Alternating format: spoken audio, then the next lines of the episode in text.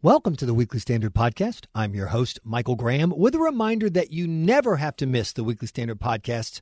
If you go to itunes.com, you can subscribe to our Weekly Standard Podcasts, and they will all automatically arrive in your favorite device. So be sure to do that today. We have just finished watching Donald Trump and the President of Mexico appear on stage together. And Bill Kristol, this has inspired a, a thought, a movement in your mind. I don't like Donald Trump, but this was a good day for Donald Trump. One of the key things you have to do when you're running for president, especially when you're a challenger, you, you, ha- you haven't been, you're not an incumbent running for reelection, you're not a vice president who's been in a high office, especially when you're an outsider who's never held elective office like Donald Trump is. You have to come across a bridge where people think it is conceivable it is acceptable, it is reasonable that you be president of the United States. Trump has made that hard, incidentally, because he says such crazy and outrageous things that people like me don't quite think it's conceivable that he can or should be president of the United States. But then you look up at the TV, he's standing there, the president of Mexico is making his remarks, Trump's making his remarks. Then they take a question each. It's whatever you think of the details of the remarks, and maybe it looks a little awkward.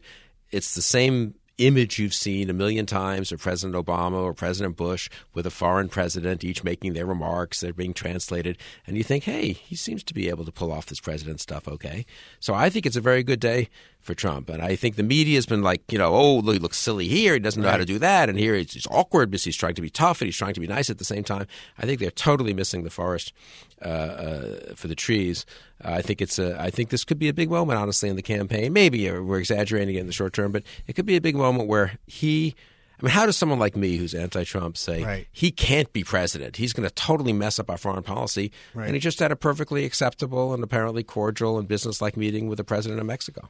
Well, that is interesting that we don't know about the details of that meeting well, because sure. uh, President uh, Nieto declined to comment on it, and Donald Trump, of course, described it effusively as wonderful and magnificent and the best meeting ever. So we don't know.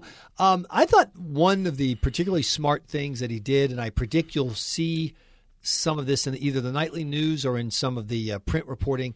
Trump had a five point plan. And man, if you have a five point, I, I used to run campaigns. You have a five point plan. You must know something about what you're doing. And the points were very reasonable. You know, stop the drug flow across uh, from from Mexico, but stop the arms flow from America. He said some things about America having a problem too, and you look at that and you go, "That's once again the kind of speech that a person who is president is likely to make." And if you're one of the swing voters, who at this point are presumably people who want change, they don't want a third term of a Democratic a Democratic Party having the White House. They don't trust Hillary Clinton, but they're very nervous and worried about Trump. Is he up to being president?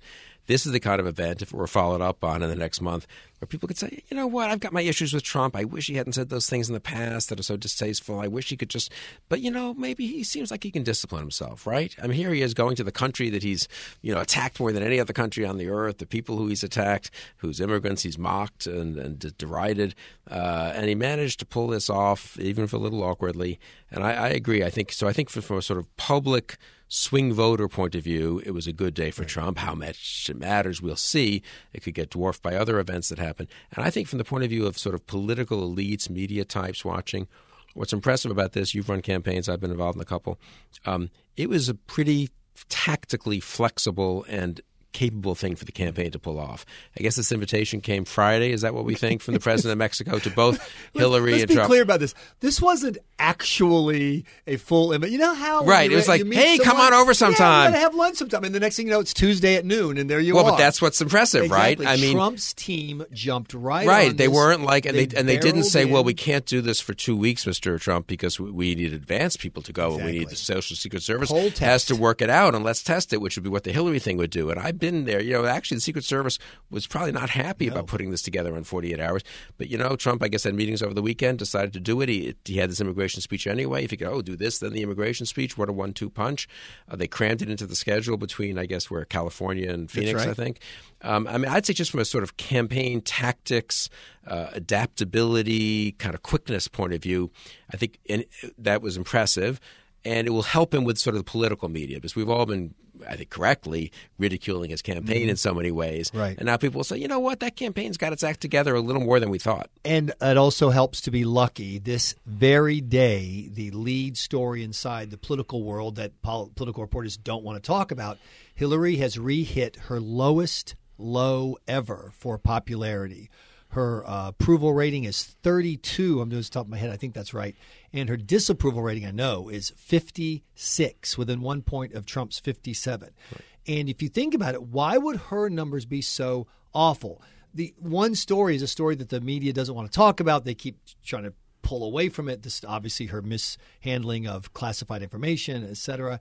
She has spent a ton of money on media in swing states that you keep pointing out in these podcasts and also on our podcasts on podcast1.com, the Kristol Clear podcast. You should check that out. All this money's being spent. And yet here she is at a tied with the lowest number she's ever had ever and one point ahead of Trump on the favorable unfavorable. So no, I think that's a that Washington Post number this morning was startling, a little startling to me. I would have expected her to stay a few points ahead. That email thing is really hurting her, mm-hmm. and I totally disagree with people who say, you know, oh, it's so complicated, classifications and email servers, no one's following it. The one thing people do know about is email. Like, right. Last I looked, every like living American basically uses email, and they kind of know that if someone came to them, came to you, came to me, and said, "Hey, we got some subpoena here. Mm-hmm. You need to search your emails or have someone, uh, your kid, if you're not quite up right. to searching, uh, search your emails for Benghazi, you search your emails for Benghazi, yeah. and you know, it comes up on the screen every mm-hmm. email that mentions Benghazi, and then you send that to the authorities. And suddenly, like she was instructed to do that. She said she did that. She said the only ones she erased were the personal ones. And guess what? She tried to erase with that. What's that thing she uses? Uh, BleachBit. bleach BleachBit. uh, some emails which include Benghazi, to say nothing of a whole lot of other work-related right. emails. I think people just are reminded of how dishonest, really. Mm-hmm the, uh, she is, and the whole image of the Clintons for another four years, and all the gamesmanship and the evading of legal obligations and the dis, disingenuousness has sort of come flooding back. I think Trump, meanwhile, has been has avoided saying anything too outrageous, I guess, for a week, and now has his quasi presidential moment, and we're we're we're in a five point race, not a 15 point race. And, you know, five point races, of course, she's the favorite. Of course, she'll probably hold that lead. But five point races can, can turn. Uh, yes, they can. What, uh, but also can turn is the Trump campaign which you know in the past has found a way to seize defeat from the jaws of victory. And, so, and, Donald Trump, as we speak now, immediately after his appearance in Mexico, will be giving a speech on this topic tonight. Will he be able to remain disciplined and have this more moderate approach, or will the pressure from the uh, anti-amnesty, strong borders people that he wants, you know, that kind of got him where he is, will it appeal to him? We'll find out, and we will be talking about it on the Weekly Standard podcast and in the pages of the Weekly Standard. Bill Kristol, thanks so much for your time. Thanks, Michael. You've been listening to the Weekly Standard podcast. Please be sure to check weeklystandard.com regularly for podcast updates, or better still, subscribe to the Weekly Standard podcast at itunes.com. You'll never miss another one. I'm your host, Michael Graham.